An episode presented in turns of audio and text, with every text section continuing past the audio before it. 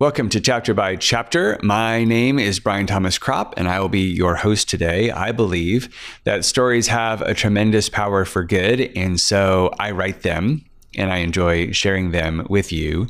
And I haven't explained this in a while, but the reason that I say that, that tremendous uh, power for good part in every episode, A, I really do think that is true.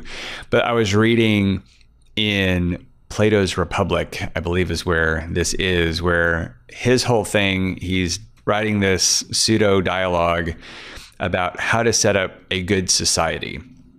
And one of the things that he sets up is the stories that we tell our children are this are the ways that we are going to say what is good and right or wrong about life and how our culture needs to operate. So you tell stories to say this is what is good and admirable and what we should go for as a society.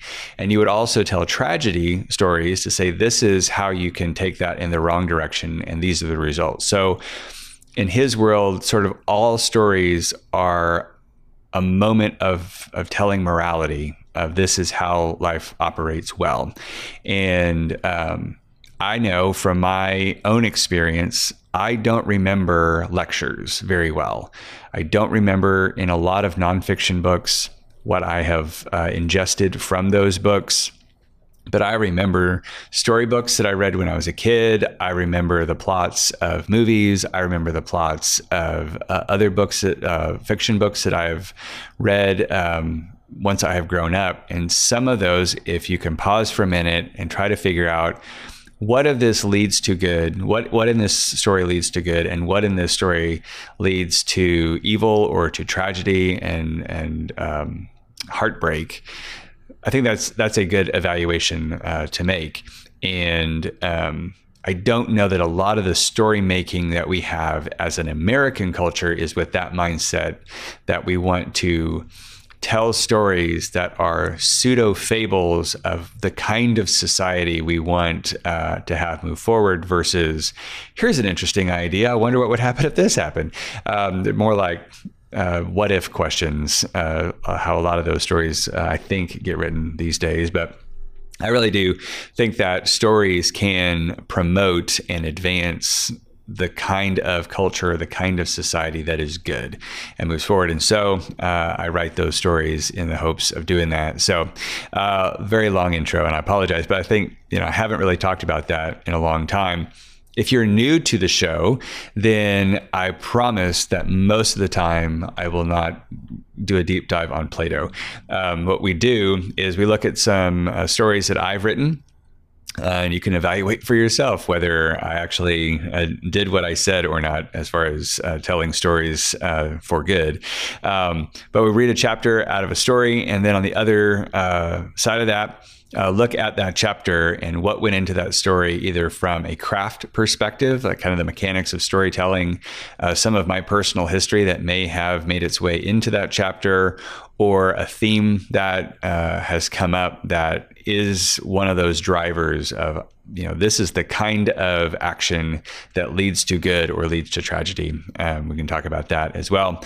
Um, so if you like sort of how things get made uh, from that angle you're in a good place. We are uh, almost done with a book that i wrote called shell game it's uh, part two of a series uh, called the Pearl Saga, and you can check out both book one, which is called Showdown in the Yukon, as well as Shell Game over at my website, brianthomascropp.com. You can also find them on Amazon. Um, but we are almost done with Shell Game, and so I will not uh, take time now to recap all of what has gone up to this point. We only have three chapters left. Um, so in the show notes, you can see the episode of this show that um, you can go back to to get the whole meal of, of Shell Game and then uh, catch up. Or again, you can read the story on your own over there at brianthomascropp.com. But we will get into chapter 42 of Shell Game right after we hear from this week's sponsors. This episode is also sponsored by Showdown in the Yukon, the first book in the Pearl saga. It is a story of Monterey Jack Danvers, who is a reformed pickpocket who is hired by his old partner in crime to help rescue a uh, stolen gold claim up in the Yukon Territory for a widow. He also finds the widow's daughter quite attractive, and that helps him go on this adventure that takes him on uh, stormy seas, through caves, through forest fires, and being hunted down um, in forests, and all kinds of uh, great adventure.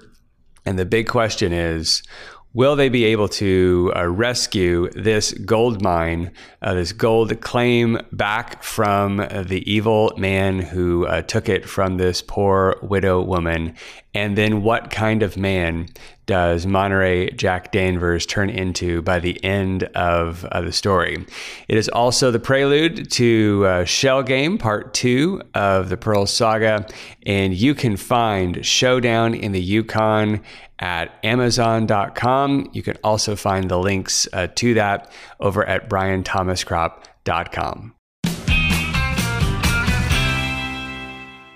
Chapter 42 Katherine, what are you doing here? This isn't a good time, Evan said, grabbing his wife by the elbow.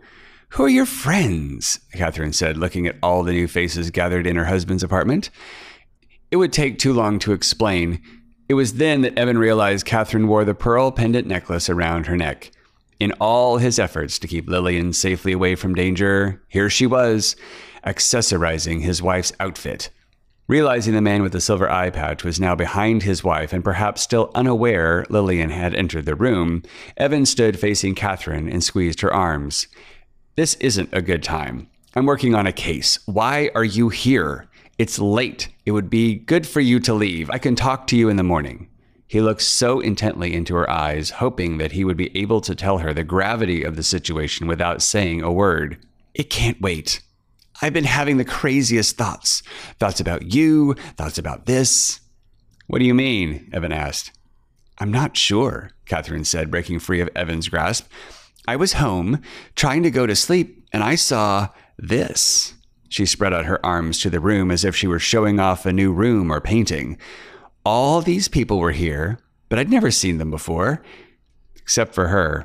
Katherine scowled at Claire, who crossed her arms and smirked in return. And what are they doing in your, in our apartment? I couldn't put my mind around it, but I knew you were in danger, so I rushed down here, and when I got to the door, I. She turned around and for the first time saw the inky, one eyed creature. Her throat closed immediately. The man in black walked to her with his gun drawn and aimed at Katherine. Well, well, well, Mr. Gold, he purred. And who do we have the pleasure of meeting this evening? Put your gun down, Evan said. There's no reason for anyone to get hurt. I quite agree, the stranger said, though we're dangerously close to finding a reason, don't you think? Perhaps we should all have a seat and get back our composure. Eyepatch waved the tip of his gun to encourage Evan and Katherine to have a seat. Evan grabbed Katherine's hand and whispered to her, It's going to be fine, as he led her to sit down. All eyes were on Evan and Katherine as Eyepatch began to pace the room and speak. Do you remember the boy I told you about, Mr. Gold? The boy who outsmarted me and ran off with my treasure? I've had a lot of time to think about what I did wrong. How could an ignorant boy outsmart someone like me, especially in the dark? Especially when he has no idea the stakes he's playing. Obviously, Lillian was helping him, but why didn't I notice? Why was I so confident that I missed some clues that she was no longer safely stowed but had escaped into his clutches? Yes, I've had plenty of time to think about that and I realized that I had been overconfident. I had been overconfident and had ignored some feelings deep within. Twinges of something I'd never felt before, but now I know it is the feeling of her. For all her guile and cleverness, Lillian cannot use her powers without giving herself away, even if just a little. I have felt these twinges ever since I set foot in this town, sometimes stronger, sometimes fainter. but they've always been there. Just before this woman knocked on your door, I felt Lillian's presence stronger than I have since that day in the cave, and yet I was once again fooled into thinking it was that stupid decoy you tried to pawn off on me. I must admit, I was almost fooled. But it didn't glow. It wasn't alive. Surely, Mr. Gold, you must think me quite the fool. Or maybe you're desperate. But alas, it is you who are the fool, and now I think I must hurt you and whoever this is next to you, because the one thing I know and the one thing you know is that Lillian brought her here. It is Lillian that adorns her fragile neck, and it is both of you who will pay for trying to trick me out of what is rightfully mine. In a flash, the stranger thrust out his hand to snatch the pendant from Katherine, but Evan, anticipating something like this, shoved his whole body at her attacker. A blue flash of light exited the gun in the stranger's other hand, and Evan heard a cry from Katherine. But now he had eye patch on the ground and using his fists in the hope of subduing this intruder. The stranger, momentarily caught off guard, was slammed into the wreckage of the coffee table. He and Evan rolled between the sofa and the kitchen, each one trying to get the advantage. Again, Evan had the stranger on his back and tried to land a knockout blow to his jaw when Eye Patch grabbed Evan by the shirt and flung him across the room. Evan crashed into Harold, and the two men went tumbling into the wall. By the time Evan had got free from Harold, he looked up to see the man in black standing over him, gun drawn and teeth bared. Harold tried to squirm out of the way, but Evan knew he was finished finished. All at once, he felt a sense of loss like he'd never felt before. Everyone he'd tried to help was now dead or in grave danger, and now there was nothing he could do to stop it. With unusual focus, Evan could see the stranger's finger start to squeeze the trigger, and time seemed to slow down. From off to his left, Evan saw Katherine tackle Eye Patch just as a blue bolt of light surged out from the gun's barrel. The light hit the carpet just beyond Evan's shoulder, but close enough for him to feel the blast's heat. He began to scramble to his feet and saw the man in black roll Katherine off his back. The stranger dropped Katherine to the floor, the impact knocking all the air out of her lungs. Eye Patch reached down to grasp the pearl pendant when Evan said, Don't lay a hand on my wife. The stranger cocked his head to Evan, droplets of sweat running down his forehead. Oh my, he cooed. This is a nasty business, isn't it? Keeping the gun trained on Evan, the man in the silver eye patch bent over, grabbed the pearl, yanked the chain, and while Katherine still lay trying to get air in her lungs, the stranger stood holding the pearl in his black gloved hand. At last, the stranger said, but for you and all of your trouble, he turned on Evan. I think the last thing you should remember of me is how I bested you and how I ruined your life. Eyepatch swung his gun to aim at Katherine just as the pearl in his other hand burst into the brightest light. The light pushed everyone back, and when it died down, there was Lillian once again. Her face was fierce as a lioness, and her stance was like a stone tower. Enough, she bellowed. Don't do this treachery, Merlane. All you do is leave a trail of destruction and misery. You've devastated world upon worlds, and you shall not have another. This must end. You will not harm these people any longer, and you will be stopped. You and all your people. My father will bring you to justice. Justice. Eye Patch scoffed, regaining himself. Shall I declare the charges against you to these people and see what is just? You are not a fool, Lillian. You are the princess. You are the one dedicated to overthrowing my people. You are the one who organized the rebellion against us. When will you realize the fate of all your people was set the instant my supreme leader escaped your father's realm? A realm built on lies. No longer was he beholden to your corrupt ways. No longer was he a slave to your father's whims. And when will you see that your supreme leader didn't escape but was allowed to leave? Lillian replied. He was allowed to go and take all the rebels with him.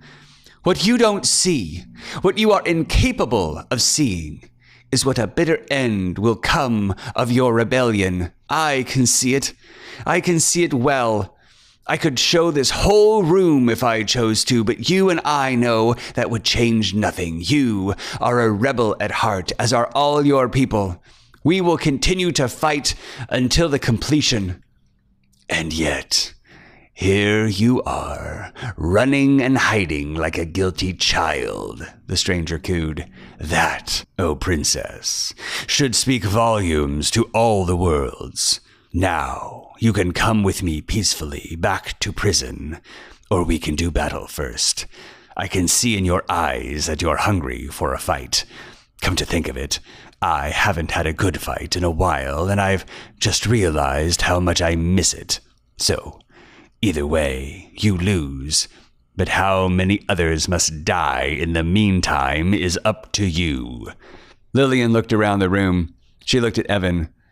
Thank you for protecting me, but I realized I was acting like a coward. This is not your fight, yet I brought it to your world. I thought it was vanity, but I thought I could help you and escape my hunter. I knew bringing your wife here was a risk, but a risk worth taking. I'm glad you see this Merlane for what he is. She turned to look at her captor.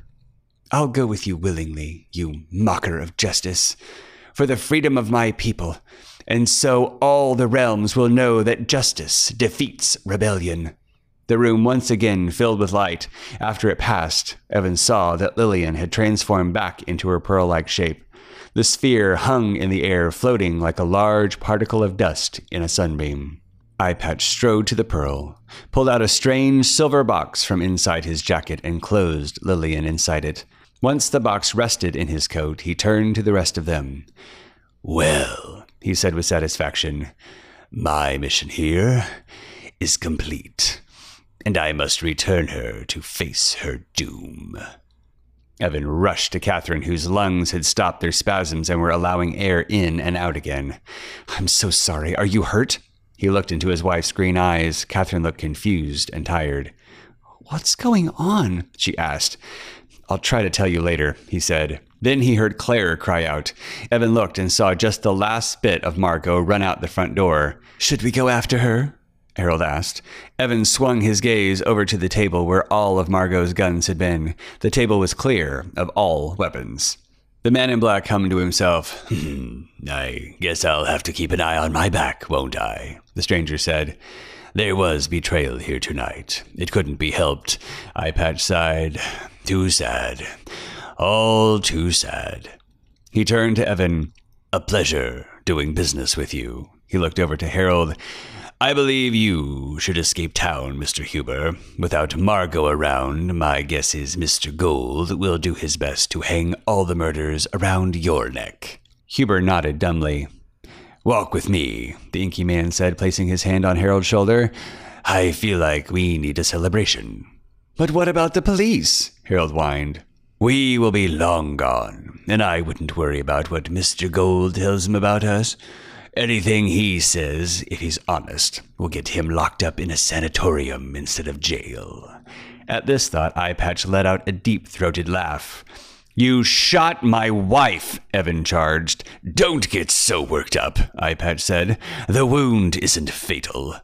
She should recover in a day or so, but she will always carry the scar. Consider it a reminder not to come looking for me. Believe it or not, Mr. Gold, I wish you all the best. You proved a formidable opponent. I wish we could have had you on our side, but what is that saying you have about spilled milk? Never mind. He turned to Huber and beckoned him to follow. Harold, like an obedient dog, obeyed his master. A moment later, the door closed, and Evan was alone in his apartment with Claire and a wounded Katherine.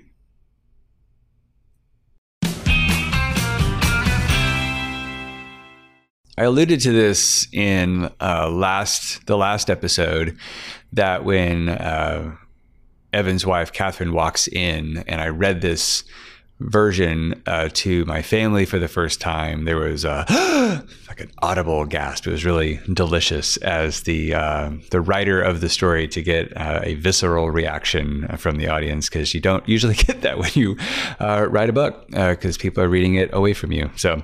Um, but this was an interesting problem to solve. Um, this is actually Katherine's entrance is a solution to an interesting problem to solve, which was, and I, I talked about this a little bit last week. Um, the way this really uh, went in the first draft, and I, I heard an interesting quote from somebody that you know you write your first draft, and then the second draft's job is to make it seem like you knew what you were doing the whole time. So you kind of have to get some raw information down, and then your revision process can hone that into something that makes more logical sense. And Katherine's entrance helped with that.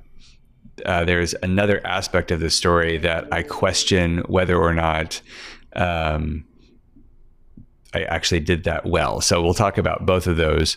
But the problem uh, first when I wrote the first draft, Evan is carrying around Lillian, the right pearl, the whole time. And I did think it was interesting. Uh, well, we've got the fake pearl and the real pearl in the whole in the room the whole time, and what do we do with that? And then uh, a friend of mine reading the story said, "Well, if eye patch senses Lillian, and that's sort of what lures him into Athens, Kansas, and all, all the things, how can he not sense her? A, how can he not sense her when he's five feet from her? But then in an earlier chapter, if he suspected that Evan had Lillian on him when he was knocked out, this was several chapters ago when he was knocked out, why was he not searched? And so I had to get rid of the pearl because that was a really good question that was asked. And so I gave um, uh, Evan the job of giving the pearl to Katherine as a gift. Uh, both it was a safeguarding of Lillian, which he had um, said that he would do, but then it was also a token of peace uh, for this marriage that's on the rocks and how to move forward with that. Um, but then um, I, I also know that what I want is a trilogy.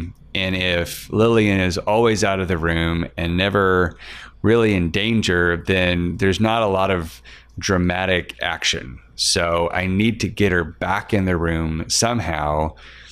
And um, I think a hiccup that I had was, and again, if you've been if you've been uh, tuning in for a long time, then you know that I sort of wrote this on the spine of a couple stories, and one of the main ones was the Maltese Falcon if you were to watch the Maltese Falcon uh, right now, you're like, oh, wow, what a ripoff. Um, it's, it's not too far away uh, from the Maltese Falcon. However, in the Maltese Falcon, uh, at this moment, um, what sort of what happens is, um, I can't remember what the character is now, but uh, this guy delivers what turns out to be, uh, well, it's the bird to Sam Spade, the detective, and he comes and delivers it, and they, they look at it. And they discover, spoiler alert, um, that the bird is actually fake. And what happened was there was this Russian guy that kind of got wise before any of the event, any of the events inside of Maltese Falcon happened. He had probably absconded with the real Falcon and had they've been running around chasing this dummy bird for the, the whole thing. Um, and I really like that aspect of it that the thing we've been running after the whole time turns out to be a fake thing.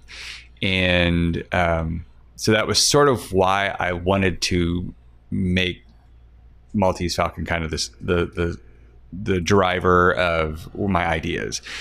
Well, in that in that story, there's only one thing, and in my story, there were two things. There was the fake pearl and the real pearl, and at no time, well, one, Sam Spade isn't married, so there's nobody to put in jeopardy, and he hasn't sworn loyalty to this bird either.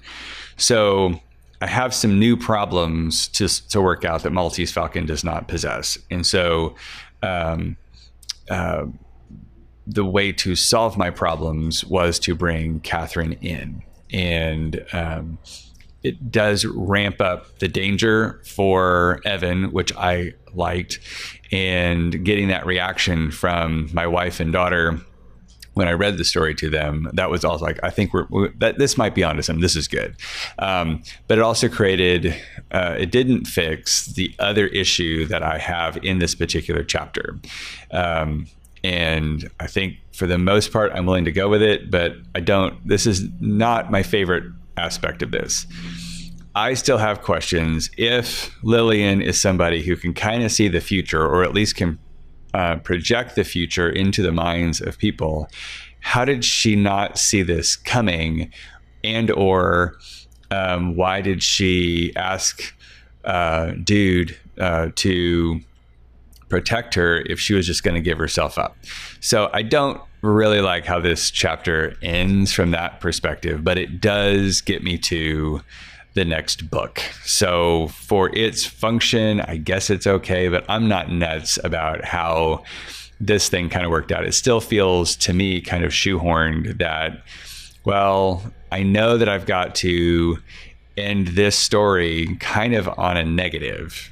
The second story in a trilogy ends negatively, typically, if it's a connective thing. Like if you look at the Indiana Jones stories, it's just episodic. Each movie is its own thing. There's not a lot that's um, connecting one movie to the next. In fact, if you look at um, how those movies were released, movie two actually happens in time before movie one. So they're they're really not worried about uh, continuity. However, if you're watching uh, movies like uh, Hunger Games or Star Wars or Harry Potter, usually those stories will end in such a way to hook you into the next. So typically, book one ends on an up. Everybody won. Yay, way to go. Our heroes are awesome. And then the second book, they face a, a more difficult challenge and it usually ends badly. It's not that they're destroyed, but they didn't win like they won the first time.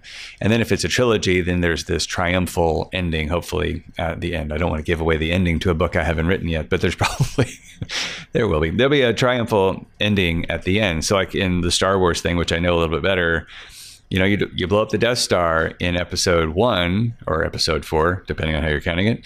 Um, and then uh, in the second, you know, Luke loses his hands, finds out that his father is Darth Vader, and you know we're in trouble. Um, Han Solo is in um, carbonite, and just we're in a bad way. But you know, we still we're not down yet, and we still have a chance to regroup. And then in Return of the Jedi, we blow up the Death Star again. That's apparently that's how you end a Star Wars movie is by blowing up a Death Star. Um, so I needed to set that up. Uh, anyway, that's a long way around to say um, I don't love that Katherine or that uh, Lillian gave herself up right here, but it it does it does solve the I've got to get to book three, or this story turns into a much longer story that I hadn't planned. Um, which you know depending on how you write books if you plan stuff out and then things shift while you're writing i think there's tension there. If you're like a stephen king and never have a plan and just kind of write you end up with really long books. Uh, that's sort of how that goes i guess. So we now have lillian is captured and she is out and uh, the eye pouch is on the loose again and harold is on the loose technically, I guess Margot is on the loose as well. So now all we're left with is Katherine is wounded uh, after being shot by whatever alien multi-dimensional gun that eye patch has. We still have Claire in the room, and we have Evan. Now, this is also, I think, a fault in this story, but it's also a fault in Maltese Falcon that I just couldn't get around. And so it's it's similar to a problem that I have with a very non-crime noir book of Wind in the Willows. In Wind in the Willows, how you know that a character that who the protagonist is, it's often the character that you're following a lot and they change somehow. And in Wind in the Willows, that character is Mole. But Mr. Toad is so flamboyant and so in your face and so awesome that you think Wind in the Willows is about Mr. Toad, and it's not. In Maltese Falcon, the hunt for this bird is so fascinating and so overwhelming for so many people that you start to think, and it's the title of the story is the Maltese Falcon, that you start to feel like it's all about the finding of the bird. And when you watch the movie, it is. That's the whole thing. Um, he hands the, the Maltese Falcon off to the police at the end, and they say, What's this? And he says, The stuff that dreams are made of, and fade out to black. And you forget that the real question in Maltese Falcon is who killed Sam Spade's partner? And the real question that Evan has been going for this whole time is who killed Gabe Silver, who is Evan's partner? That's the real question that we're getting at. And now we've got the distraction out of the way. Now Lillian is gone, and uh, we will pick up with her and her story in book three. But now we've got to settle the question of who killed uh, Gabe Silver. And so for the rest of the story, that is that is what we're going to be dealing with. We know that Claire has not been forthright in what she's been saying. We're starting to lose suspects because they're all walking off stage, and if they're the murderers, we got to go get them. So what's going to happen now?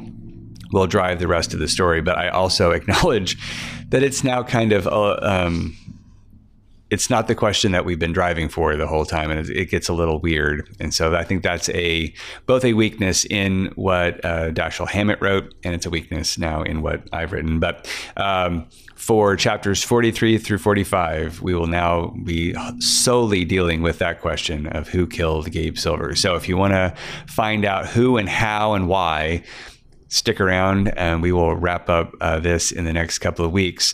Um, tell your friends about about the the show and the book and all the things. Uh, I hope to see you back here next time as we go into chapter 43 of Shell Game. Until then, I hope you have a great week.